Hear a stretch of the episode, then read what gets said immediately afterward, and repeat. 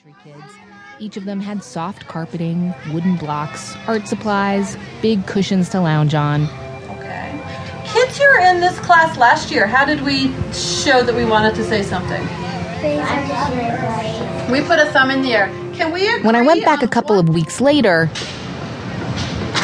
Hey, welcome back. Thank you. I'm psyched to be here. the laptops and iPads had been given out to the kids. Now it kind of looked like a stereotypical tech startup, but with kids for founders. 16 millimeters deep. Whoa, what are you looking at? Uh, top 10 world biggest sinkholes. Oh my gosh, those are really deep. Are you? Is this choice time or science time? What is it? Oh, um, I finished my work.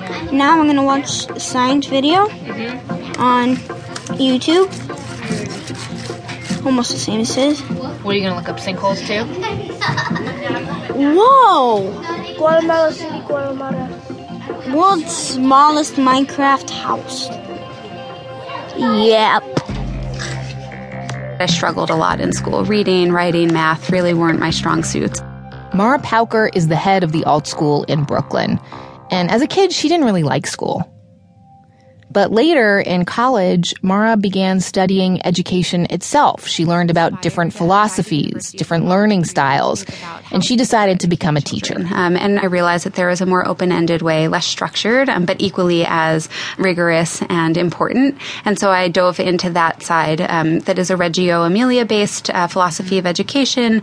And it just kind of gets you to think outside of the box and think of children as partners instead of these little buckets that you have to fill with information and pass them across the factory line. Yeah. So when you first heard the name AltSchool and learned about it, what seemed like its biggest difference compared to what you'd experienced so far?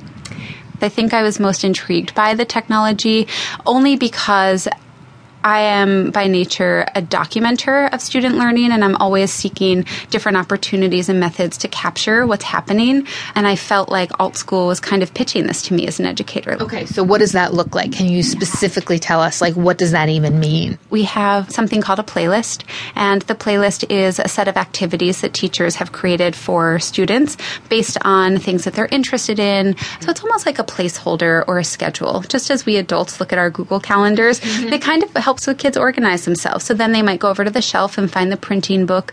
If it's a child who needs more support, perhaps those materials are already set out and they physically just have to go to that area. And then a more concrete example in terms of small group work might be that there's a research group who's studying the earth. Each one of those three students might have the same card on their playlist, but then behind the scenes, it might be that they're working on achieving different skill sets. So one child might be looking at the math side of the problem, another child might actually be looking at mapping, and the third might be looking at the literacy components. So teachers are able to mark and assess the students against the personal goals that they're working on while arriving at the activity, like through the same objective.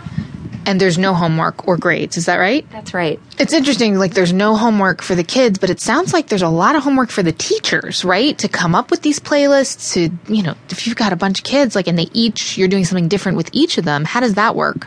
Yeah, but there is a centralized database. So if there's a teacher at a San Francisco school who's done something around readers or writers workshop or they've done something around like I'll go back to that earth example and there's a science lesson that other teachers can pull from and then if we tag them um, we can add keywords and things so they're easily searchable Gotcha. Okay. So, I mean, this is all still relatively new. This is only year two. When prospective parents come to look at the school, what, do you, what would you say is their number one concern? I think that the number one concern is how um, we're perceived as being a school on the screen. Um, and they want to be sure that their children aren't going to come into school and not interface with any other children.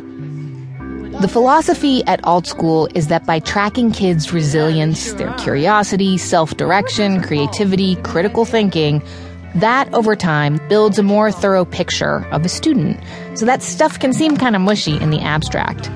But when they track it with data points, it brings the whole child into focus, or it's supposed to. All of their strengths and weaknesses, both academic and social.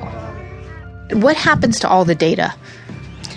Yeah, that's a great question. So, one of the great components of capturing all of this year after year is that the data actually gets passed to the next teacher. And so it, it just creates a more comprehensive profile.